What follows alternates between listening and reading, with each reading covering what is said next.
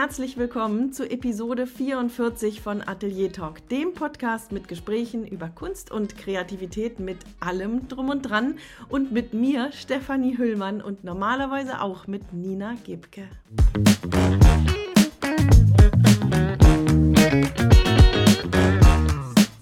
Ja, wenn du schon länger zuhörst bei Atelier Talk, dann weißt du, was heute passiert, wenn Nina nicht bei mir ist. Genau, wir haben wieder einen Gast zu Besuch. Und für alle die, die neu sind bei Atelier Talk, Nina Gebke ist Fotografin und ich bin bildende Künstlerin. Wir sind, sagen wir mal, am Anfang unseres Weges und möchten mit unseren Gesprächen über Kunst und Kreativität und vor allem diesem ganzen Drum und Dran ähm, euch Einblicke geben in die Prozesse, euch zeigen, dass jeder die Sachen anders anpackt, aber dass eine ganze Menge Gemeinsamkeiten auch immer, immer wieder zu finden sind. Wir möchten euch Mut machen. Vielleicht möchten wir uns selbst auch ein bisschen Mut machen. Und wir möchten aufklären über, über Abläufe und Dinge, die irgendwie auch mit diesem Thema zu tun haben. Kunst und Kreativität so langsam vielleicht auch auf professionelle Beine zu stellen. Und genau das ist ein Thema, das uns heute begleitet oder das, ist heute, das uns heute leitet, muss ich eigentlich sagen. Wir haben eingeladen Simone Husmann. Simone ist freie oder niedergelassene Steuerberaterin in der Nähe von, von Hamburg. So, und für alle, die jetzt denken, oh, das ist jetzt der Punkt, wo ich aus, ausschalten muss, weil Steuern, oh du meine Güte, Halt, wartet noch ein kleines bisschen. Der Grund, warum wir Simone gefragt haben, ob sie bereit wäre zu so einem Gespräch, ist der, dass Simone es schafft, dieses komplizierte, ja, sagen wir mal für uns komplizierte Gebilde, Steuern, Finanzen, Daten, Fakten, ähm, kurzweilig, anschaulich, greifbar darzustellen. Und das Ganze in einer Art und Weise, die Freude macht zuzuhören und ganz ehrlich, ich kann jetzt schon vorneweg ähm, nehmen, ich dachte, dass ich eigentlich schon ganz gut aufgestellt bin in diesem Bereich. Aber es gab ein paar ganz klare neue Hinweise für mich, Tipps, die, ähm, die sind einfach Gold wert. Also bleibt dabei, nehmt euch vielleicht einen Zettel und einen Stift. Ich garantiere, es gibt ein paar tolle Tipps, die ähm, euch weiterbringen. So, so viel zum, zur Einleitung. Am Ende gibt es noch einen kleinen Hinweis. Nina und ich, wir haben wieder einen neuen Workshop. Ähm, darüber erzählen wir euch, äh, erzähle ich euch am Ende ein bisschen. Nina ist ja heute nicht da, stimmt. Und das war's schon. Ganz viel Spaß beim Gespräch mit Simone Husmann. Simone, ganz herzlich willkommen bei Atelier Talk. Ich freue mich, dass du da bist. Danke. Vor allem für die Einladung. Sehr, sehr gerne. Du bringst ja heute ein Thema mit, das viele, ich hätte jetzt beinahe gesagt, dass viele interessiert. Mhm. Ich sag mal, dass viele versuchen zu vermeiden. Mhm. Und das aber genau deswegen wahrscheinlich umso wichtiger ist. Ja, wer das vergisst und es nicht macht, der kriegt Ärger. Wenn jemand einfach kontinuierlich dabei ist und die Sachen abgibt, wie er es machen soll, dann gibt es keinen Ärger und das Leben ist wesentlich leichter. Ja, beziehungsweise Ärger, aber auch ähm, ja, nicht, auch nicht nur Ärger und Stress, sondern man, man macht es ja auch um, also man bringt sich ja um den einen oder anderen Taler, wenn man es nicht tut. Ja, auf jeden Fall. Es geht um die Steuer und Simone, du bist Steuerberaterin und das ähm, mit Herz und Seele, mit mhm. Begeisterung. Und das interessiert mich natürlich, weil ich zu der anderen Fraktion gehöre, die da eher ihre Probleme mit hat. Ähm, hat, sie, hat dich das schon immer begeistert? Zahlen, Daten, Fakten, Finanzen, hat dich das ähm, schon immer angezogen? Also Zahlen mag ich, auch wenn meine Mutter anderer Meinung war früher, vor allem was die Ordnung anging. In Recht und dergleichen habe ich reingeschnüffelt. Ich komme halt aus einer Juristenfamilie. Mm. Und äh, Juristerei war manchmal ein bisschen dröch. Und daraufhin haben wir einfach gesagt, Mensch, geh doch mal in den Steuerbereich, kann jeder gebrauchen. Und habe festgestellt, es gibt trockene Parts und es gibt Gestalten und die machen einfach nur Spaß. Jetzt im Ernst? Es gibt bei der Steuer trockene und Gestalten? Ja, natürlich. Ach. Mensch, wie, wenn man Geld sparen kann, was kann man sich überlegen? Welche Investitionen kann man tätigen? Wie kann man Geld verschieben? Was kann man machen? Welche Tipps kann man den Leuten geben? Und ich finde es immer toll, wenn die mit einem großen Päckchen reinkommen, immer dufti-du anschließend rausmarschieren, weil sie einfach ein paar Ideen bekommen haben, was man machen kann. Das ist ja, das ist schon mal jetzt nach den ersten zwei Minuten ein neuer Blick für mich auf die, auf die Steuertätigkeiten. Und sag mal, ähm, was sind dann die drögen Teile?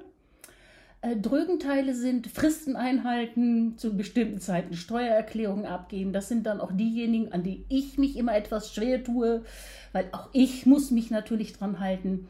Aber es ist ein Geben und Nehmen und äh, meine Mandanten haben sich bis jetzt noch nicht darüber beschwert. Man kann es auch dann irgendwie albern gestalten und es nicht immer mit so einem bösen, ernsten Blick machen. Und wann hast du dich dann entschieden? Direkt nach der Schule hast du gesagt, ich nehme diesen Weg und bist gleich da gelandet auch? Nee, mein Vater hat mich aufgrund seiner Gesundheit mich vorher noch zu einer Lehre verdonnert. Ähm, ich bin Rechtsanwalt und Notarsgehilfin, hört sich vornehm an. Ne? ähm, danach, danach durfte ich studieren und habe dann in Duisburg angefangen. Das ist eine Gesamthochschule, wo also sehr, sehr viele Praktiker da waren. Also zwar Professor Dr. Dr. Haberstock, aber Professor Dr. Dr. Haberstock war auch Steuerberater. Das hieß, die Fälle kamen nicht immer nur aus dem Gesetz, sondern Mensch, ich habe wieder einen Mandanten gehabt, wie kann man nur so blöd sein? Und genau das macht die Sache spannend und da hat man viel mehr Spaß zu lernen, als wenn man mit, ja, Sie müssen da bei Paragraphen 164 Euro reingucken, da steht alles drin. Bäh. Also auch jemand mit Herz und Blut. Ja, und das hast du dann, ah, okay. Und dann hat dich dieses Thema angesprochen und du bist in diese, in diese Richtung gegangen, wahrscheinlich erst als Angestellte? Ähm, musst du, wenn du ein Studium fertig hast, darfst du erst noch mal drei Jahre bei einem Steuerberater oder ich habe es beim Wirtschaftsprüfer gemacht, arbeiten. Und dann darfst du noch mal eine Prüfung ablegen. Ne? Und danach darfst du dich selber so schimpfen. Dann darfst du dich niederlassen. Dann bin ich nach Hamburg, Hannover gefahren, ganz aufgeregt und habe da meine Bestallungsurkunde geholt, habe sie an die Wand gehängt draußen, das erste Mal ein Schild aufgehängt und dann habe ich mich hingestellt und habe gesagt, jetzt kommen Sie mir die Bude einrennen. Das hat ein bisschen gedauert. also stand nicht sofort die Schlange da vor der Tür.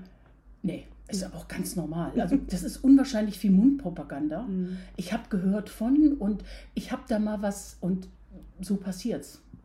Und du bist ja nicht nur eine Steuerberaterin, die in ihren eigenen vier Wänden hockt und ja, auf die Mandantinnen und Mandanten wartet, sondern du gehst ja auch raus und unterrichtest. Ja, ich bin durch einen dummen Zufall, man hat an der falschen Stelle mal ich eine Frage gestellt, bin ich an eine, Fach, eine Wirtschaftsfachschule geraten, die unterrichten Steuerfachangestellte, Steuerfachwirte, Bilanzbuchhalter, Steuerberater. Und da bin ich allerdings eingestiegen, gar nicht mehr unter Steuern, sondern merkwürdigerweise unter dem Fach Recht.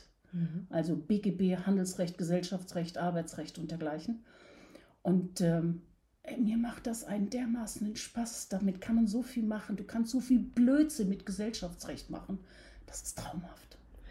Und du bringst jetzt natürlich diese Seite von dir auch mit hier zu Atelier Talk, weil du uns ja auch ein bisschen was an die Hand nehmen möchtest. Und ja, es, ein großer Faktor geht mir bei diesem Talk ab. Ich versuche meine Hände stillzuhalten, was unendlich schwer ist für mich, weil ich meistens mit Händen und Füßen rede. Ja, wir haben es eben schon einmal rumsen gehört. Ich versuche mich das zu Das war Simone. Simone, ähm, ja die Zuhörerinnen und Zuhörer von Atelier Talk sind sehr viele Künstlerinnen und Künstler, die ähm, ja so auf dem, auf dem Weg sind. Mhm. Und vielleicht bei vielen, ich weiß das natürlich nicht, das, das sagt mein Bauch, das sagen die Kommentare auf Instagram und die direkten, die Direct Messages. Viele ähm, haben das wahrscheinlich so als Ausgleich und Hobby und so weiter begonnen und haben dann gemerkt, Mensch, ich möchte ganz gerne mehr draus machen. Ähm, wie geht denn jemand vor, der sagt, so die Hobbyzeit ist vorbei, ich möchte da jetzt ähm, wirklich was mit anfangen? Was wäre denn so der erste Schritt? Was würdest du sagen? Ähm, die Künstler haben ja den Vorteil, dass sie Freiberufler sind. Freiberufler bedeutet, ich muss mich um kein Gewerbe äh, kümmern, gar nichts. Ich kann einfach anfangen. Ich kann einfach anfangen, jetzt ad hoc zu verkaufen. Mhm. Ich kann jetzt beschließen, ab dem heutigen Tag, heute ist der 21.02., beschließe ich ganz einfach, wird, ab jetzt bin ich ein Künstler, der auch nach außen auftritt. Mhm. Ähm, dann setze ich mich einfach hin und fange dann an, systematisch zu sammeln. Ich gucke mir, welch, was kaufe ich ein. Kann ich dich als Beispiel, ich brauche immer jemanden als Beispiel, was weiß ich, du kaufst dir Leinwände, du kaufst dir Stifte, du besorgst dir deine Materialien und, und, und. Das sind alles Kosten, die du hast. Und wenn du etwas fertiggestellt hast, verkaufst du es und schreibst du eine Rechnung. Manchmal. Künstler, natürlich ist das doch ne, auch ein bisschen der Zweck vom Ganze, dass man es, es verkauft. Das Wichtige ist wirklich, wenn man sagt, ich will das also jetzt in Anführungszeichen gewerblich machen, auf Deutsch, ich will damit auch Geld verdienen, ist einfach die Tatsache, man muss mich sehen. Das Finanzamt muss mich auch sehen. Ich brauche gar nichts zu machen. Ich gebe in meiner allerersten Einkommensteuererklärung dann an, hey, ich bin ab jetzt Künstler, ich mache das und das, ich habe die und die Einnahmen gehabt, ich habe die und die Ausgaben gehabt. Und das war's. Jetzt ist es aber so, wenn ich anfange, habe ich mhm. vielleicht mhm. erstmal noch gar keine Einnahmen, sondern ich habe nur Ausgaben. Da wird das Finanzamt doch wahrscheinlich sagen, gute Frau, du hast da ein Hobby und ich soll dir deine Leinwände irgendwie mit unterstützen. Ja, böses Thema, genau das ist es. Mhm. Die meisten werden es garantiert nicht machen, dass sie alle anderen Jobs plötzlich liegen lassen, sich hinsetzen und sagen, ich bin jetzt nur noch Künstler, ich male. Auch bin ich sicher, die meisten es gerne machen würden. Mhm. Ähm, das Finanzamt sagt genau den Gedanken, du finanzierst dein Hobby über uns.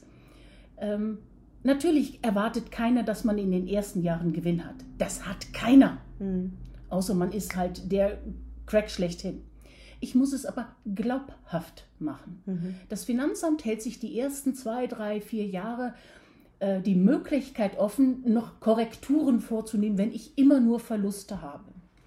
Und dann kommt irgendwann die Frage, Mädchen, was ist jetzt? Butter bei die Fische. Wie stellst du dir deine zukünftigen Einnahmen vor? Und dann guckt jeder von uns in die Kristallkugel und sagt, hm, im nächsten Jahr habe ich drei große Ausstellungen, dann werde ich verkaufen. Und das mache ich glaubhaft. Mhm. Wenn ich mich irgendwo bewerbe, weil ich irgendwo, was weiß ich, ausstellen möchte, wenn ich auf Messen gehe und dort ausstelle, dann muss ich das nur nachweisen. Und wenn ich nachweisen kann, dass ich aktiv bin, dass ich selber verkaufen will, ist das Finanzamt leider, das leider bezieht sich aufs Finanzamt, gezwungen, das zu akzeptieren. Also ich fasse das mal kurz zusammen. Das ist ja, das ist ja super wichtig. Das heißt, auch wenn ich kaum eine müde Mark umsetze oder einen, einen eleganten Euro, ähm, dann kann ich aber trotzdem, wenn ich jetzt E-Mails ausdrucke oder meine Bewerbungsunterlagen für Messen und Ausstellungen mit einreiche und ich habe aber trotzdem kaum was verkauft, dann wird das eine gewisse Weise, eine gewisse Weile akzeptiert. Ja, das Finanzamt hat die Wahnsinn. Verpflichtung, eigentlich acht Jahre das durchlaufen zu lassen. Mhm. Danach stecken die das gern in das Kapitel Liebhaberei. Mhm. Ja? Allerdings bin ich immer der Ansicht und ich bleibe auch dabei, wenn jemand gerade in dem Bereich kann niemand anfangen gleich mit dem Kracher schlechthin. Es dauert einfach. Wenn ihr natürlich jetzt hingeht und wie verrückt 1025 Leinwände kauft, euch die teuersten Farben kauft und anschließend nur, was weiß ich, bitte nicht böse sein für die despektierlichen Bilder, die ich jetzt beschreibe, eine einfache Vase mit einer Blume draufsetzt und die verkaufen wollt, dann wird es Schwierigkeiten geben. Mhm. Aber wenn ich in einem gesunden Verhältnis bleibe, muss das Finanzamt, wenn man es darlegt, akzeptieren, ob es will oder nicht. Das ist super spannend. Das ist echt interessant. So, und dann gibt es ja die Minijobber, 450 Euro. Und dann gehe ich mal davon aus, wenn auch ich 450 Euro jeden Monat umsetze, ähm, dass ich dann total steuerfrei agieren darf. Sie lacht. Ich lache deswegen, weil ich genau darum gebeten habe, dass man diese Frage stellt, ganz ehrlich. Es ist ganz komisch. Viele gehen in diese, wirklich in diesen Gedanken ähm, ruhig schlafen, dass sie sagen, das gilt auch für mich. Das gilt nur für Angestellte. Sobald ich einen Euro verdiene, bin ich einkommensteuerpflichtig. Oh. Das heißt also, diese 450 Euro bezieht sich nur auf das Angestelltenverhältnis, denn ich kriege die 450 Euro zwar Cash, aber die Knappschaft kriegt 30 Prozent vom Arbeitgeber und das ist halt bei uns nicht. Ich muss alles angeben. Bei uns Freiberufler. Freiberufler. Mhm. Hat natürlich den Vorteil, wir haben auch wesentlich mehr Möglichkeiten, Kosten dagegen zu setzen. Mhm, mh. Jetzt bin ich gerade überlegen, gehe ich in die Richtung Kosten oder gehe ich in Richtung Freiberufler? Nee, eine Frage habe ich ja. noch zum Freiberufler, bevor ich zu den Kosten komme. Ähm, bei mir war es anders. Als ich mich erkundigt hatte, so jetzt möchte ich gerne anfangen, mhm. was zu verkaufen, wurde mir sofort gesagt, melde Gewerbe an. Das heißt, das war mein allererster Schritt. Noch bevor ich, glaube ich, das erste Bild verkauft habe, habe ich mein Gewerbe angemeldet. Ähm, hat das Nachteile? Ähm, ich habe natürlich auch mal ein bisschen, bisschen nachgeguckt, weil die Frage musste kommen, ganz automatisch. Die Finanzämter tun sich mit dem Begriff Künstler schwer. Den können die nicht greifen. Ne, dafür sind wir einfach zu dröch. Ähm, es hat sogar wirklich was von Finanzamt zu Finanzamt unterschiedlich. Der klassische Unterschied zwischen Gewerbe und künstlich, äh, künstlich, oh, sorry, bitte nicht böse sein, und Künstler ist die Tatsache, ich übergebe anschließend alle Nutzungsrechte an den anderen. Wenn ich mein Bild abgebe, habe ich keinerlei Rechte mehr an diesem Bild. Wenn ich einen, Das stimmt ja nicht. wenn du es verkaufst, Ja, ich behalte ähm, normalerweise die, die Rechte zum Beispiel, um dieses Bild dann zu vervielfältigen, um es immer noch als Postkarte. Also ich behalte das dann bist Recht du am gewerblich. Bild. Dann, wenn du das Recht am Bild behältst, bist du in Gewerblichkeit. Wenn ich als Freiberuflerin Ja. es veräußere, dann habe ich keine, keinerlei Rechte mehr Nein, Bild. wenn, wenn ich alle Nutzungsrechte abgebe, wenn, wenn ich denjenigen die Erlaubnis gebe, es auf die Homepage zu stellen und ich bin raus aus der Nummer, dann bin ich Künstler. Wenn du ein Bild verkaufst und du und, und hast einen Kaufpreis, dann hast du ja nicht, kein Recht mehr an diesem Bild. Wenn du nicht Postkarten hast und du vervielfältigst die, dann bist du im Bereich gewerblich. Aber ich Auch vervielfältige natürlich meine eigenen Arbeiten dann. Richtig, aber dann das ist das gleiche wie, was weiß ich, wenn ich äh, Sachen, Tische herstelle und, und, das, und das Grundmuster würde ich behalten, wäre es gewerblich, wenn ich jeden Tisch vervielfältige und dann weitergebe, nichts anderes.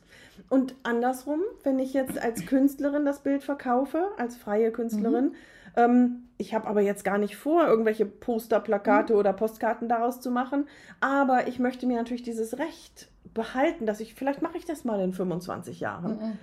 Geht nicht, geht nicht, tatsächlich. Dann glaube ich, wird das Finanzamt dich gern in die Gewerblichkeit stecken, ja. Aha. Und das ist auch das Thema bei der Fotografie immer wieder. Mhm. Ne? Dass, dass du dann das Problem hast, wenn du die Möglichkeit hast, es weiter zu vervielfältigen, bist du in der Schiene gewerblich. Gibst du alle Rechte ab mit deiner Arbeit, dann bist du der reine Künstler. Das ist interessant. Und wenn ich jetzt also ein Gewerbe angemeldet habe, dann darf ich mich gar nicht mehr äh, schimpfen, ich bin freie Künstlerin jetzt. Um Gottes Willen. Also der Ausdruck Künstler ist nicht geschützt. Aber freier Künstler. Freier Künstler bist du auch. Du bist kein freiberuflicher Künstler. Ach so, okay, frei. Mhm. Ne? Okay. Das ist der Eins. Natürlich bist du ein freier Künstler weiter. Ich bin freie Künstlerin. Entschuldigung. Hängen wir das IN gerne an. Nein, nein, Gewerblichkeit ist, äh, wie gesagt, du musst deinen Gewerbeschein anmelden. Nachteil ist, die Industrie- und Handelskammer kommt dann immer und sagt, du bist, ne? Dann darfst du Geld bezahlen. Ich, bitte nicht böse sein, ich habe bis heute noch nicht verstanden, wofür. Aber es wird ein Obolus angenommen. Das stimmt, aber der ist sehr gering. Ja. Gewerbesteuer muss bezahlt werden, wenn man über 24.000 Euro Einnahmen hat. Über 24.000 pro Jahr. 24.500 ist auch nicht dramatisch. Die wird angerechnet auf die Einkommensteuer. Die Gewerbesteuer Richtig. ist das. Also das sind zum Beispiel, man muss zum Beispiel auch eine Berufshaftpflicht, wäre ganz sinnvoll, wenn man ein Gewerbe hat. Das ist verpflichtend beim Gewerbe. Und wenn man groß genug ist, dann verdienen auch wir Steuerberater gut. Dann kommt nämlich die Bilanz dazu. Und wenn ihr in der Schiene seid, habt ihr auch keinen Kummer mehr damit. Dann geben wir gerne auch was ab. Ich wollte gerade sagen. Und das andere ist der einfachere Weg. Da müsst ihr nämlich nur das, was ihr einnehmt, ist meins und all das, was ich ausgib, sind Kosten und mehr ist es eigentlich nicht. Gut, das ist mein Stichwort. Steigen wir mal ein in das Thema Kosten. Ja, Kosten sind, das hast du vorhin schon angedeutet, alles, was ich brauche, um meine Kunst herzustellen. Das, ähm, du hattest vorhin die Leinwände und die Rahmen und die Farben. Ähm, was ist, wenn ich jetzt hauptsächlich bildende Künstlerin bin, um aber ähm, schöne Fotos machen zu können für meine Webseiten zum Beispiel, ähm, brauche ich dann auch eine gute Kamera oder wenigstens ein gutes Handy, um damit Fotos zu machen. Solche Zusatzgeräte, die nicht meine Kernkunst betreffen, werden die auch, kann ich die auch mit als Kosten ansetzen? Also beim Handy wird es garantiert äh, sehr in den Bereich Eigenbedarf reinfallen. Aber bei der Kamera, wenn es nicht gerade die Kamera für 5000 Euro ist, die dann eher der Fotograf normalerweise kauft, kann man das durchaus darlegen. Ähm, viele Unternehmen, die generell damit arbeiten, mit Homepagen und dergleichen, die müssen ja auch die Bilder machen. Also eine Kamera ist ganz selbstverständlich. Und wenn du dann nachweisen kannst, hey, die Fotos stehen da im Netz, einen besseren Nachweis hast du doch gar nicht dafür. Ne? Es gibt eine Alternative. Entweder ich kaufe die Kamera für 2000 oder ich kaufe mir da auch jemanden um die Ecke, der kostet aber viel für die Fotos. Hm, stimmt, der macht dann, genau. Aber vor allen Dingen ging es mir jetzt darum, dass ich, wenn ich eben Materialien oder Werkzeug oder Ausrüstung kaufe, die nicht diese Kernkunst betrifft. Das heißt, wenn Nina sich die immer bessere Kamera kauft, weil sie dadurch immer besser, immer besseres Werkzeug hat, Das ist völlig okay, weil sie, sie ist ja Fotografin, mhm. sie braucht es ja. Aber wenn sie sich jetzt Leinwände und Farben kauft, um äh, Werbematerialien, um, um Plakate hand, handwerklich mhm. zu erstellen, mhm. ähm, um, für, um auf ihre ähm, Kunst aufmerksam zu machen, dann kann sie das aber auch ansetzen. Ja. ja. Dann heißt das Kind nur anders. Genau. Dann sind es Werbungskosten. Da sind wir schon bei diesem merkwürdigen Wort Werbungskosten. Wer, was ist, was alles gehört dazu, bitte? Oh, das kann ich nicht. Das ist das auch. Das ist so weit und offen. Eben ist es, ne? Werbungskosten ist im Grunde all das, was ich ausgebe, damit man mich sieht. Äh, ich bin kein freischaffender Künstler, aber ich bin auch eine freischaffende. Ne? Insoweit bin ich auch ein freier Beruf. Es ist also analog. Ich habe eine Homepage. Werbung. Ich habe Werbung auf dem Auto. Werbung. Äh, Kugelschreiber mit meinem Namen drauf. Werbung. Papier mit meinem Namen drauf. Werbung. Schlüsselanhänger, wenn, wenn man sowas machen würde, ist alles Werbung. Du gehst auf eine Messe, Werbungskosten. Ähm, du verteilst Flyer irgendwo, Werbungskosten. All das, was du machst, damit die Leute sehen, hey, hier bin ich, könntet ihr bitte mal zu mir kommen? Ich würde gerne euch zeigen, wie schön ich alles machen kann. Die Sachen leuchten ein, aber ich muss ja auch ähm, Papier kaufen, um mir die Notizen dafür zu mhm. machen. Ich muss ähm, mit meinem Auto zur Post fahren, um mhm. die Flyer einzuwerfen. Alles Werbungskosten? Ja, gut, das Kind heißt nicht Werbungskosten, aber Kosten sind es auf jeden Fall. Mhm. Ähm, jeder gefahrene Kilometer, den du in deinem Job dann machst, wird mit 30 Cent angerechnet. Das heißt, auch wenn es schwerfällt, entweder Google Map lässt grüßen oder Falk und mal gucken, wo, wie weit es von A nach B ist und die ansetzen oder wirklich äh, sich aufschreiben den Kilometerstand. Das reicht allerdings vollkommen, wenn ich drei Belege habe und ich war Mensch, ich war in Hannover in der Messe, das sind 136 Kilometer mal 2 mal 0,30, dann habe ich die Kosten für die Fahrt. Fahrzeuge würde ich am Anfang nicht raten reinzulegen, weil da gibt es sowas Nettes. Den Begriff, glaube ich, kennt jeder. 1%-Regelung. Lass die Finger davon. Den kennen ganz viele nicht, da garantiere ich dir für. Äh, Autos, die in Unternehmen eingelegt werden, werden natürlich zum großen Teil privat auch genutzt. Mhm. Und dann sagt Vaterstadt, ja, das ist ja schön, dass du den in Betrieb hast, aber ein Prozent davon müssen wir auf jeden Fall dir jeden Monat draufschlagen, weil du ja das Firmenfahrzeug nutzt. Mhm. Das ist vollkommen egal, wie alt das Fahrzeug ist. Der Listenpreis wird genommen. Kaufe ich mir also einen Rolls-Royce für 5000 Euro, mhm. wird 1% von 500.000 genommen pro Monat. Jeden Monat. Und nicht. Deswegen wirklich am Anfang erst die Arbeit machen schreibt auch wohl gewesen sein. Jetzt schreibe ich das auf, ähm, weil ich mir, ich habe ein Gespräch mit ähm, einem Galeristen, ich fahre mhm. nach Hannover, Gespräch ähm, bringt aber nichts. Wie ja. kann ich das denn beweisen? Kann ich denn, ähm, was brauche ich denn als Beweis, dass ich diese Kilometer wirklich gefahren bin? Also erstens, ich muss nicht alles beweisen. Mhm. Ich muss es glaubhaft machen. Mhm. Dass du dich mit Galeristen triffst, ist sehr wahrscheinlich. Du wirst garantiert mit dem Galeristen, was weiß ich, irgendwelchen Kontakt haben, eventuell einen E-Mail-Kontakt, dass man das eventuell als Nachweis hat. Mhm. Es muss aber nicht alles gemacht werden.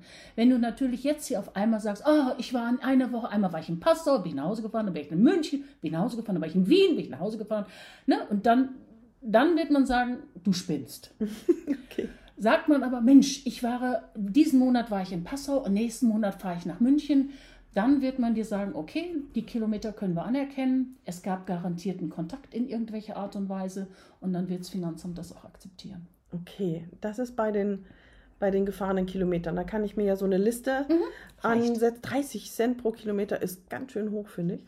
Mhm. du darfst kein Sprit, keine Reparaturen, keine Parkgebühren, kein Parkhaus, ah. nichts. Und dann ist es nicht. Parkgebühren so. gehen nicht. Nein. Ach. Das wusste ich nicht. Eben. Und dann ist es nicht mehr so viel. Okay. Ähm, das, von den ganzen anderen Kosten, von denen wir eben gesprochen haben, da brauche ich aber wiederum Belege. Ich kann dem Finanzamt nicht erzählen, ich habe übrigens zwölf Leinwände gekauft und die schätze ich mal so auf 100 Euro das Stück. Ähm, da werden, das wird nicht reichen. Was muss ich denn alles so aufbewahren? Ähm, es gibt einen blöden Spruch, den lernen bei uns schon die Sputniks, das sind Lehrlinge. Keine Buchung ohne Beleg. Mhm. Also bitte angewöhnen, wenn man irgendwo hingeht, Quittungen mitnehmen. Das reicht häufig der Kassenbon. Selbst Aldi hat heute die 19 und 7 Prozent draufstehen. Das hatten sie früher nicht, weil sie es wissen.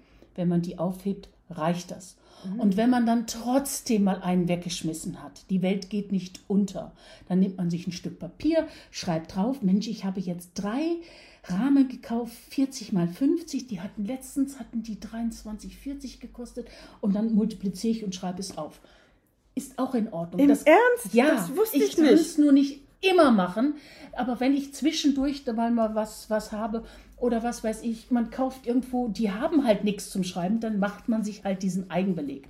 Allerdings ist der Eigenbeleg immer die Ausnahme, mhm. nicht das Alltägliche. Ja, das verstehe ich. Aber dass überhaupt die Chance ja, besteht, wenn mir das mal passiert ist, was natürlich selten ist, so organisiert wie ich bin.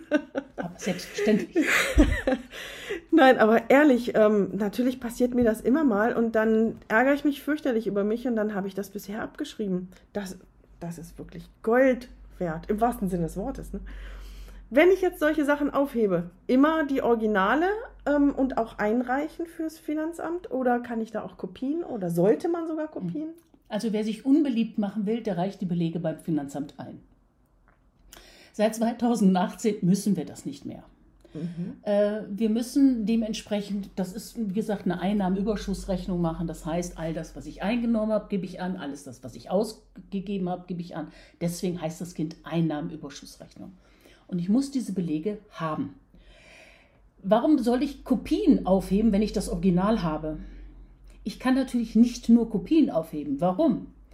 Du kaufst dir Papier und du machst dir eine Kopie und gibst mir das Original. Dann setze ich das Original ab und die, du, du die Kopie. Deswegen wenn, die Originale aufheben. Wenn du sagst ich, dann bist du die Finanzbeamte gerade. Nee, nee, ich bin jetzt Simone. Du gibst. Du als Steuerberaterin. Ja, ich bin jetzt der Fuschkopf schlechthin. Aber es hat ja nicht jeder als Steuerberater. Nein, das brauchst du nicht, aber heb Originale auf. Warum soll ich eine Kopie machen? Das, Ko das, Aufheben ja, aber das Einreichen. Um Gottes Willen, nein, einreichen auch nicht. Man setzt sich möglichst zeitnah hin, wenn man ordentlich alles aufgehoben hat.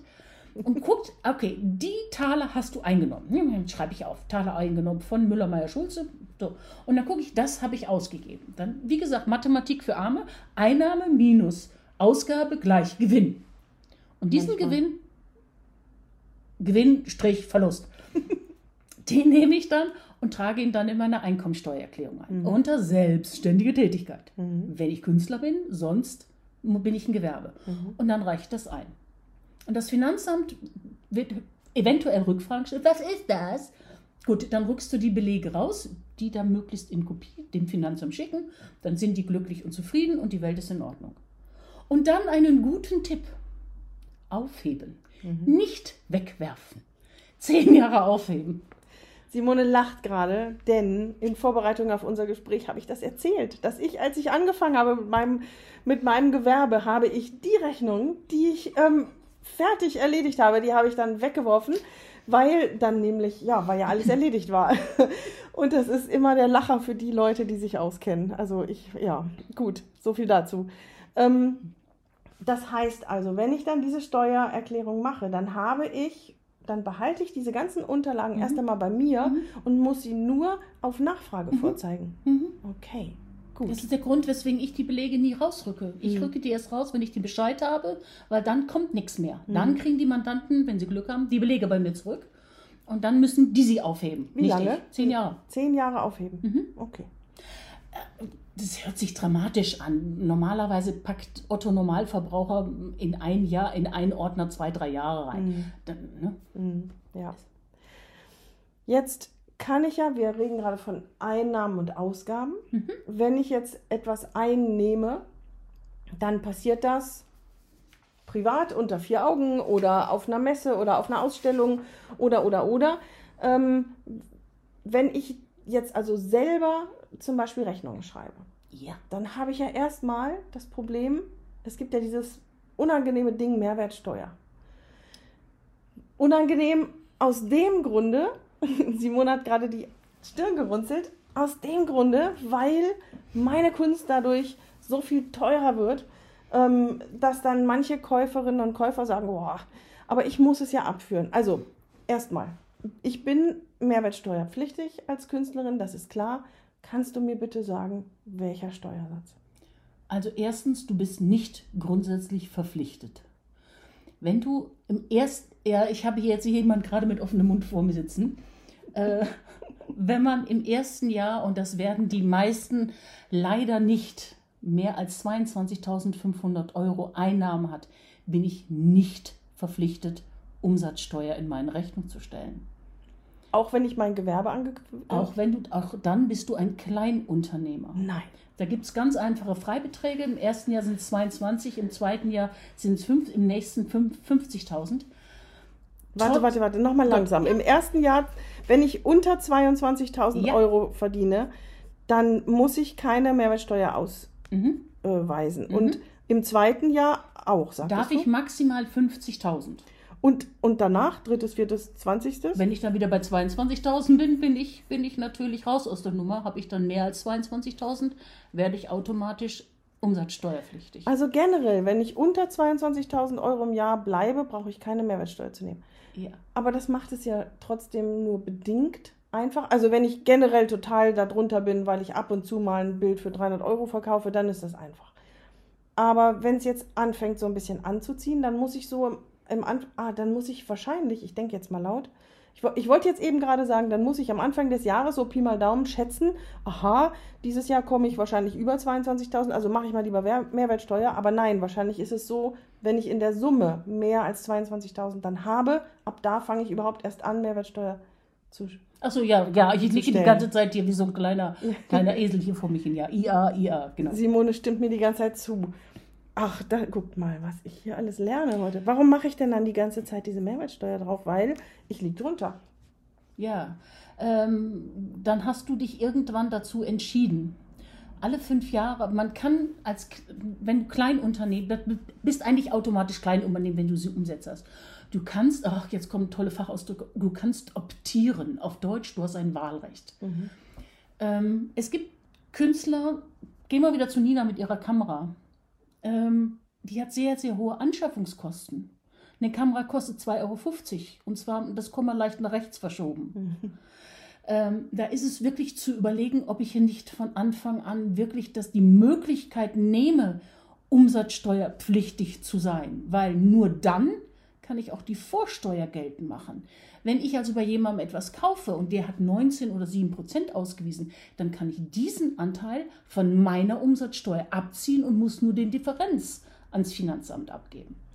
Wenn ich natürlich nicht so hohe schlagartige Kosten habe, ist es zu überlegen, ob ich dann es bleiben lasse, weil das Finanzamt sagt am Anfang, du bist ein Frischling, jeden Monat die Umsatzsteuervoranmeldung abgeben.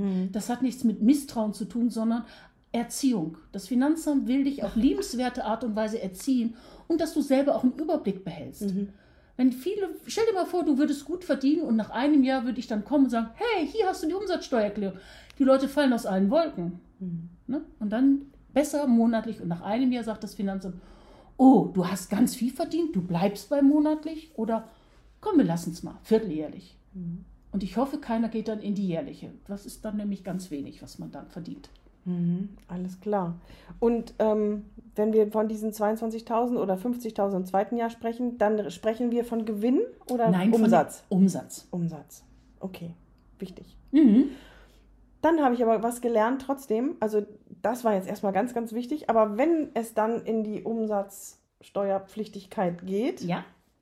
Dann habe ich was gelernt von 7% und 19%. Erklär uns das bitte mal. Ihr Künstler, ihr seid echt, ihr seid echt Knalle. Ähm, jetzt hat, wir hatten vorhin dieses Thema mal, mal bereits mit dem ermäßigten Steuersatz.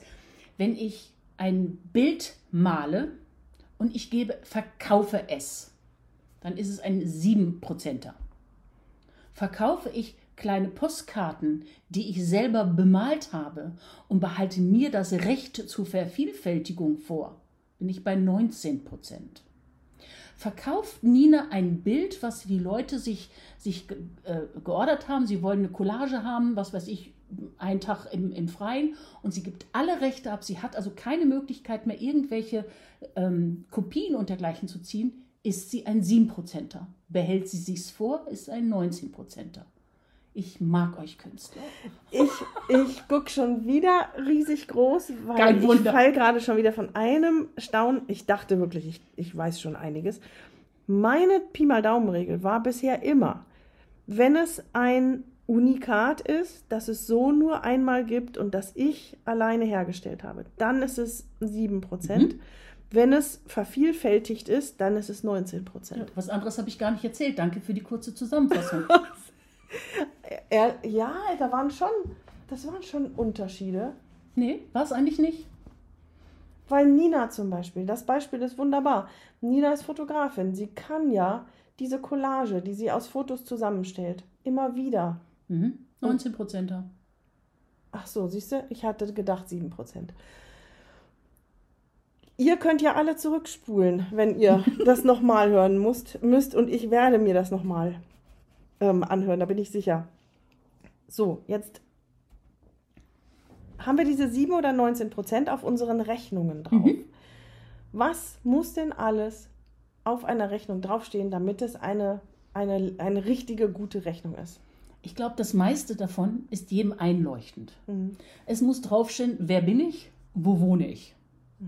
Dann muss draufstehen, was habe ich gemacht, was habe ich gefertigt. Bei dir wäre es also ähm, Bild, vielleicht mit dem Namen, Größe auf Leinwand, würde draufstehen. Dann würdest du sagen, verkauft am, also das Datum der Lieferung, den du gebracht hast. Bei Nina, wenn sie eine, eine Collage macht über eine längere Zeit, wäre es ein Zeitraum, in dem sie das gemacht hätte. Das muss abgegeben werden. Natürlich muss auch drinstehen, wer es gekauft hat. Also Name, Anschrift und alles sowas. Ähm, wir kriegen die Steuernummer. Die meisten haben eine. Wenn die freischaffende Künstler von heute auf morgen beschließt, äh, es zu werden, hat er, so hoffe ich, eine Steuernummer. Wann nicht, müssen wir beim Finanzamt einmal sagen, hey, ich bin Künstler, ich würde gerne was machen, ich brauche eine Steuernummer. Kriegt man, ist überhaupt kein Thema. Ähm, bei dem einen oder anderen gibt es vielleicht diesen Begriff seit einiger Zeit Umsatzsteueridentifikationsnummer. Ähm, die braucht man, wenn man mit dem Ausland Geschäfte macht. Die hat für mich einen großen Vorteil. Ich kann sie alternativ zur Steuernummer draufschreiben. Die Menschen sind sehr neugierig. Sobald man eine Steuernummer hat, neigen einige Menschen dazu, alles passiert, mit dieser Steuernummer beim Finanzamt anzurufen, um eine blöde Frage zu stellen. Als, als, als Fremder Als kann man Fremder, das. Mhm. richtig. Hat zur Folge, dass wir Steuerberater auch nicht immer jede Auskunft mehr bekommen. Also wenn es möglich wäre, vielleicht dann doch nur die Umsatzsteueridentifikationsnummer angeben. Die kostet nichts, ist ein Kreuz im Formular, kriegt man sofort. Kann man im, im, im Internet bestellen, wie sich das anhört, kann Steuernummer bestellen. Also, wir brauchen ein Ausstellungsdatum, Rechnungs heute erstellt. Wir brauchen Rechnungsnummer. Wir müssen nicht bei 1 anfangen. Nur wenn wir bei 1 anfangen, ist die nächste Nummer die 2. Fangen wir bei 1000 an, ist es 1001. Es gibt ganz gute Rechnungsprogramme, wenn man es will, die machen das automatisch und das Finanzamt hat überhaupt keine Probleme damit. Also Menge und, und äh, Umfang der Lieferung hatten wir schon. Dann das Entgelt, was wir kriegen, entweder netto oder jeweils mit plus 7 bzw. plus 19. Die muss separat, sollte separat ausgewiesen werden. Strich drunter, Endsumme. Das war's. Das war's. Reicht auch. Und ähm, wenn ich jetzt das gerne freundlich machen möchte und ich schreibe dann Danke und fünf Herzchen daneben, dann ist das aber auch erlaubt. Um Gottes Willen, du kannst gerne auch weiter Blümchen drumherum malen, ist Gut. überhaupt kein Thema. Gut, das ist Ne? gut zu wissen.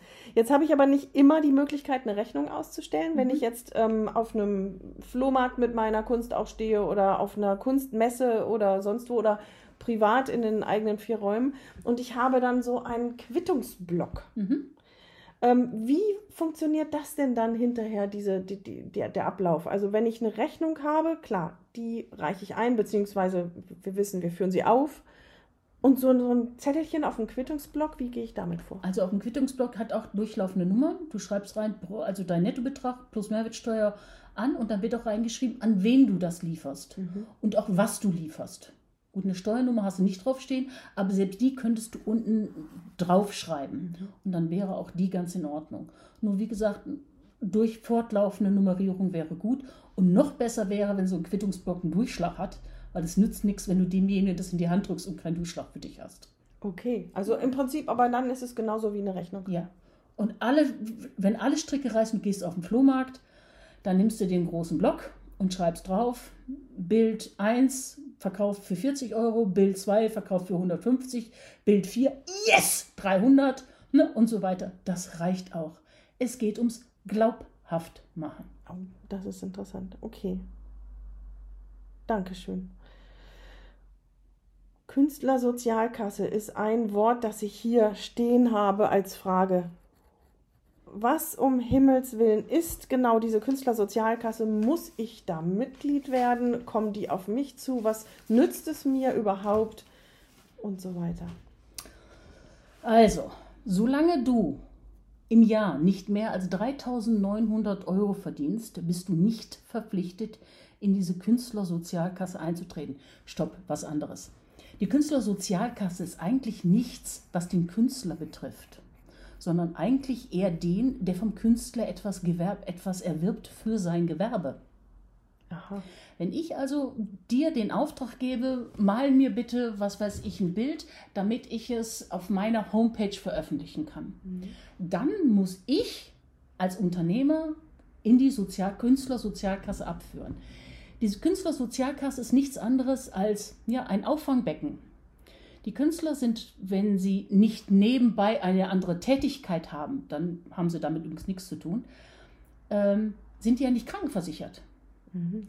Und damit, und, und der Arbeitnehmer zahlt ja normalerweise immer die Hälfte zur Krankenversicherung dazu. Das heißt, verdienst du mehr als 3,9, bist du verpflichtet reinzugehen, kriegst aber dementsprechend auch einen Zuschuss von dieser Künstlersozialkasse. Die zahlen wir als Endverbraucher gewerblicher Natur, dass wir die abgeben. Also da müsst ihr gar nichts machen und irgendwas abführen. Ihr müsst euch dann halt nur melden. Außer ihr habt einen Angestellten, dann braucht ihr das nicht. Mhm. Außer ihr seid eine GmbH, dann braucht das auch nicht. Okay. Und was war das jetzt mit den 3900, was du das eben ist, sagtest? Das ist eine, liegt der Künstler, ich lese es mal vornehm vor, weil das macht man auch nicht jeden Tag. Liegt der Künstler nicht über dem gesetzlich festgelegten Grenze, so ist er versicherungsfrei. Also unter 3,9 musst du dich nicht da drin versichern. 3,9 Umsatz? Äh, Gewinn. Gewinn. Am Jahresende. Mhm. Dann musst du, musst du reingehen. Kriegst aber, wie gesagt, einen bestimmten Teil von dieser Künstlersozialkasse zurück. Es ist eine reine Absicherheit. Und das ist ganz egal, ob ich ähm, das jetzt auch nebenberuflich mache. Ich habe noch meine Festanstellung irgendwo. Mhm. Dann ist es nicht. Mhm. Wenn du eine abhängige Beschäftigung bist, bist du befreit davon. Ah, ja. Aber ich müsste trotzdem, wenn du mir etwas verkaufst, müsste ich trotzdem in die Künstlersozialkasse einzahlen. Und wenn du dieses Bild dann nicht ähm, als Werbung auf deine Webseite stellen willst, sondern einfach nur zu Hause, zu Hause weil es dir Nein. in deinem Büro gut gefällt, Nein. dann musst du es nicht. Nein. Wenn, dann bist du eine normale Kundin für mich. Mhm. Puh, es gibt so viele. Also mir glühen die Ohren. Ich hoffe, euch geht es ähm, immer noch gut da draußen. Wie geht's dir, Simone? Meine sind ganz kalt. Ja, ähm, das hat auf meiner Seite schon ganz, ganz viele Fragen beantwortet. Aber ihr seht, die Künstlersozialkasse ist auch nicht mein täglich Brot, deswegen habe ich sie auch auf, aufgeschrieben. Und äh, das ist auch nicht etwas, was, was man jeden Tag macht. Außer man hat dann dementsprechend die Mandanten, die dann die Sozialabgabe bezahlen müssen. Wie, viel, wie viele Prozent sind denn Künstlerinnen und Künstler unter deinen Mandanten? Überhaupt keiner. Ach so. Hallo? Na, nicht, äh, ja. Hallo? Ähm, ja, ähm, ja, da gibt es eine Künstlerin, die äh, ich habe, das stimmt durchaus. Puh. Gott, nee, ich habe sogar zwei. Aber das, das andere ist, die möchte noch gerne eine werden. Da fehlt höchstwahrscheinlich auch noch das eine oder andere dazu. Ähm, sich einfach auf den Weg zu machen, ist, ist äh, zu werden, das ist es. Aber das ist, ähm, wenn, wenn man irgendetwas wirklich mitnimmt von diesem Gespräch, wenn man bei allem anderen mit Mehrwertsteuern und Rechnungen und Zahlen den Kopf zumacht, dann bitte nehmt doch eins mit, was ich ganz, ganz ermutigend finde, wie einfach es ist, Künstlerin oder Künstler zu sein. Vor dem Finanzamt bin ich es in dem Augenblick, wo ich sage, hey, ich möchte gerne nach außen damit, mhm. dann bin ich offiziell Künstlerin oder Künstler. Ich sage das deswegen gerade so deutlich. Es gibt so viele, die haben Probleme damit. Unsere letzte Sendung gerade vom Atelier Talk hieß, bin ich Künstlerin oder bin ich Hochstaplerin? Und ähm, ja, wenn ich das Finanzamt frage, dann würde der einfach wahrscheinlich mit den Schultern zucken und sagen, na klar bist du Künstlerin. Du Kann ein Künstler ein Hochstapler sein? Ja, oh, herrlich. Simone, du bist immer herzlich willkommen bei uns. ja, nein, es ist, es ist wirklich so, dass das immer wieder ein Thema ist. Eine Frage habe ich hier noch stehen auf meiner Fragenliste. Gibt es bestimmte Fristen im Jahresablauf, die ich beachten muss? Radio Erivan. Im Prinzip ja. ähm, sobald ihr umsatzsteuerpflichtig seid, ja. Dann haben wir entweder die monatliche, da muss sie bis zum 10. abgegeben werden, des Folgemonates. Mhm. Quartalsmäßig dann halt am 10. April, 10.7., 10.10. und so weiter. Mhm. Und die Einkommensteuer, die ganz normale Fristen. Ohne Steuerberater 31.05. Wir Steuerberater sind prinzipiell langsam und brauchen sehr lange. Wir können also verhältnismäßig weit schubsen. Mhm. Ne? Okay. Und ansonsten gilt der, ähm, das Kalenderjahr. Ne? So. Ja, man kann, wenn man will, ein abweichendes Wirtschaftsjahr machen. Ich ganz ehrlich, ich sehe beim Künstler keinen sittlichen Nährwert da drin. Okay. Ne? Was ist denn jetzt, was ändert sich denn jetzt, wenn ich Kunst als Haupteinkommen habe? Ist irgendetwas, was wir eben. Nee, gilt eigentlich für beides, ne? Der Unterschied ist, dann lebst du davon. Ja. Das ist auch der einzige. Gut. Und dann musst du auch garantiert mit der Künstlersozialkasse dich auseinandersetzen, mhm. weil dann hoffe ich, verdienst du mehr als 3,9 im Jahr. Und alles andere ist absolut identisch. Mhm. Mhm. Du hast dann halt keine anderen Einkünfte und das war es dann. Also, und wenn ihr einmal, das ist das Schöne daran, ein Freikünstler seid und nicht über Schiene Gewerbebetrieb kommt, dann bleibt ihr auch immer in dieser einfachen Erfassung des Gewinns. Ne? Die Gewerbe, gewerblichen Leute müssen dann irgendwann, sehr zu meiner Freude, bilanzieren. Mhm. Aber wenn du ein Freier bleibst, bleibst du dein Leben lang, wenn du willst, in dieser einfachen Rechnung, alles, was ich habe, ist meins, mhm. alles, was ich ausgebe, sind Kosten. Mhm. Fertig. Und das, selbst das ist schon für manche nicht ganz einfach und da zähle ich mich auch dazu. Ich finde das alles ähm, sehr be, mm, beängstigend, bedrückend. Ich kriege die Schweißperlen auf die Stirn, wenn ich eine Steuerberaterin, äh, nicht Steuerberaterin, Entschuldigung, aber ähm, Steuererklärung höre. Und ich muss ehrlich sagen, das Gespräch mit dir hat es in meinem Kopf sortiert und eigentlich ist es doch gar nicht so schlimm. Falscher Fehler. War sehr unproduktiv für mich. Nein, das ist es auch nicht. Leute, Steuern ist nicht kompliziert. Hm. Nur man kriegt das immer so von außen. Das Finanzamt hat gedroht und macht und tut. Nein, wenn man ganz normal seine Hausaufgaben macht. Auch ich habe manchmal Fragen ans Finanzamt und dann rufe ich an und dann blättern wir, ich, ich werde es nie vergessen, es ging um die französische Umsatzsteuer. Ich habe eine Stunde mit der, mit der Vorsitzenden oder Vorsitzer da im Finanzamt telefoniert. Wir blätterten beide in, im Internet rum und die sagte nur, hoffentlich kommt jetzt mein Chef nicht rein. Der glaubt nie, dass ich nicht eine Urlaubsreise buche, sondern in Wirklichkeit eine Übersetzung aus dem Französischen suche. Man kann komplett mit denen normal reden. Die beantworten liebend gerne Fragen. Und vor allen Dingen, wenn man, auch das mache ich auch nicht anders, Leute, ich habe ein Problem, ich brauche dringend Hilfe. Man kriegt sie. Mhm. Die beißen nicht. Es sitzen Menschen dahinter, ne? Echt? Ja, ja immer mhm. weniger, leider. Aber die da sind, äh, sind eigentlich durch die Bank weg freundlich, zuvorkommend und, und, und. Man kann auch gern mit seinen Unterlagen, wenn man, wenn man will, hingehen und sagen, hier habe ich alle meine Unterlagen, hier sind meine eine, was mache ich jetzt? Dann kann es auch sein, dass die einfach ihnen dann auch so helfen. Das ist auch möglich. Mhm. Sie sind dazu verpflichtet. Mhm. Mhm. Natürlich gibt es das Stiesel, die gibt es überall. Aber es ist, es ist so eine Barriere dazwischen, ja. das stimmt. Ähm, wenn ich jetzt mit meinen Unterlagen, ach genau, wir haben darüber gesprochen, die Unterlagen alle aufheben und mhm. so weiter. Und ähm, gibt es da Systeme, die ich verfolgen muss? Oder reicht der, der Schuhkarton oder wie, mhm. wie mache ich das? Mhm. Okay, sagen wir es mal so. ähm, ist vielleicht nicht ganz so effektiv der Schuhkarton, weil man muss ja selber was gucken.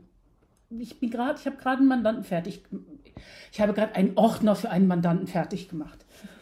Ähm, da gibt es ein Ding, ganz einfach Einnahmen, eine Kladde, Ausgaben und eventuell noch Bankauszüge, falls etwas über die Bank gelaufen ist. Mhm. Und dann jeweils nach Monaten vielleicht sortieren. Aber selbst das wäre eigentlich nicht nötig. Mhm. Nur wenn ich eine Umsatzsteuervoranmeldung angebe, wäre es natürlich sinnvoll, wenn ich es monatlich hätte.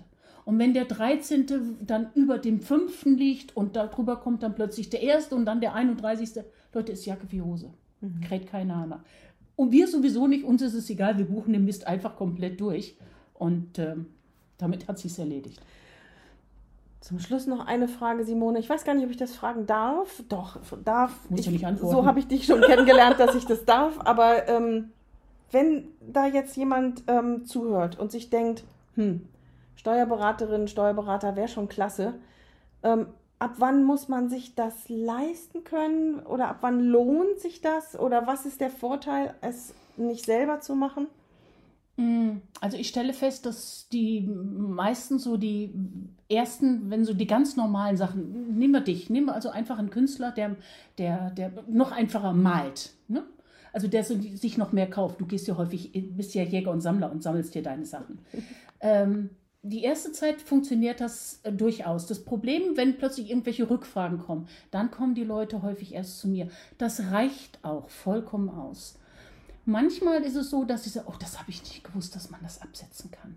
Man kann natürlich auch einfach mal eins machen. Man geht einfach mal zum Steuerberater hin und sagt, meine Liebe, gib mir mal eine Beratungsstunde. Mhm. Mhm. Erzähl mir mal, ich habe die und die Fragen, das und das. Was kann ich davon machen? Und dann richtig konkret mit Beispielen kommen. Ich habe jetzt diesen Fall, was mache ich? Dass man dann einfach Hausaufgaben mitkriegt und es dann macht. Mag vielleicht nicht jeder machen, aber es kann auch durchaus sein, dass man vielleicht nicht dem Steuerberater gegenüber sitzt, sondern ausgebildeten Steuerfachangestellten. Der kann das dann genauso gut einem erzählen, was man machen muss. Einfach als Hilfe, um etwas zu machen. Mhm. Das macht Mut. Und wenn man jetzt dir zugehört hat und so begeistert ist und sagt, die Simone, die kann das so prima erklären, wie findet man dich im großen World Wide Web? Oh, da geht es ganz einfach. Man nehme meinen Namen, Simone Husmann, setzt das Wort Winsen und Steuerberaterin zusammen und geht mal zu Google rein. Und dann komme ich irgendwo, ups, auf einer Seite. Wie schreibt man Husmann? SS. Man kann, leider kennt das World Wide Web nicht, das SZ. Ich bin eine SS-SZlerin. Aber du hast auch eine Webseite. Ja. Und die heißt? Sie, oh, da, ihr stellt Fragen. Könnt ihr nicht einfach unter Simone Husmann Steuerberaterin, ich muss leider auf dem IN bestehen, ich musste dafür unterschreiben, Winsen suchen gehen. Wir packen das in die, in die Show Notes. Ja. Simone wird in den Show Notes stehen und wird zu finden sein. Simone, jetzt habe ich dir ein Loch im Bauch gefragt. Hast du irgendetwas noch, was ich nicht gefragt habe, was du gerne noch loswerden möchtest? Ich gucke mal auf meinem großen Zettel. Ach, du warst gut. Du warst gut. Fertig. Das war das Schlusswort. Kurz und knackig. Danke, Simone, dass du da warst. Gern geschehen. Danke, dass du uns die Angst genommen hast vor diesen ganzen Zetteln und den Zahlen. Und ja, wir kommen auf dich zu, wenn mhm. wir weitere Fragen haben. Mach das das ist das Beste, was man machen kann. Besser vorher einmal zu viel fragen, als äh, im Nachhinein auf den Bauch klatschen. Dankeschön. Dafür nicht. So, ich hoffe und ich vermute einfach mal, dass du einiges mitnehmen konntest für dich, dass vielleicht einige Zusammenhänge, einige Abläufe für dich klarer geworden sind. Und natürlich wünsche ich mir auch, dass du an der einen oder anderen Stelle vielleicht mit uns mitlachen musstest. Ich habe inzwischen auch die Webseite rausgesucht von Simone. Das ist steuerberaterin-husmann.de und Husmann H-U-S-S und Mann. Wir sind zu finden, Atelier Talk ist zu finden unter atelier-talk.com und auf Instagram sind wir Atelier Talk. Unsere eigenen Präsenzen, Nina Gebke und Stefanie Hüllmann, findest du in den Show Notes oder natürlich auch bei Instagram. Und jetzt ganz zum Schluss noch ein kleiner Hinweis zu einem Webinar, das Nina und ich wieder geben werden. Das ist ähm, über die Volkshochschule Böblingen-Sindelfingen und am 3. März werden wir sprechen über den Weg zum eigenen Podcast. Wenn du also dich tragen solltest mit dem Gedanken, vielleicht auch einen Podcast zu machen und aber noch sehr auf der Kippe bist und dich mal informieren möchtest, was für Vorüberlegungen muss ich anstellen, mit welchen Softwares muss ich mich herumschlagen, wie kriege ich das ganze Ding dann online, vielleicht auch Tipps zu Mikrofonen und so weiter und so fort, dann ist am 3. März deine Chance, uns eine Dreiviertelstunde lang ähm, zuzuhören und sich mit uns auszutauschen. Wir bedanken uns, wenn du uns auf Spotify 5 Sterne schenkst und auch auf Apple Podcasts. Das bringt uns voran, das hilft uns leichter gefunden zu werden und unterstützt uns enorm. Dafür schon jetzt herzlichen Dank und wir freuen uns auf dich beim nächsten Mal und nächsten Mal, das nächste Mal ist Nina auch wieder dabei. Tschüss.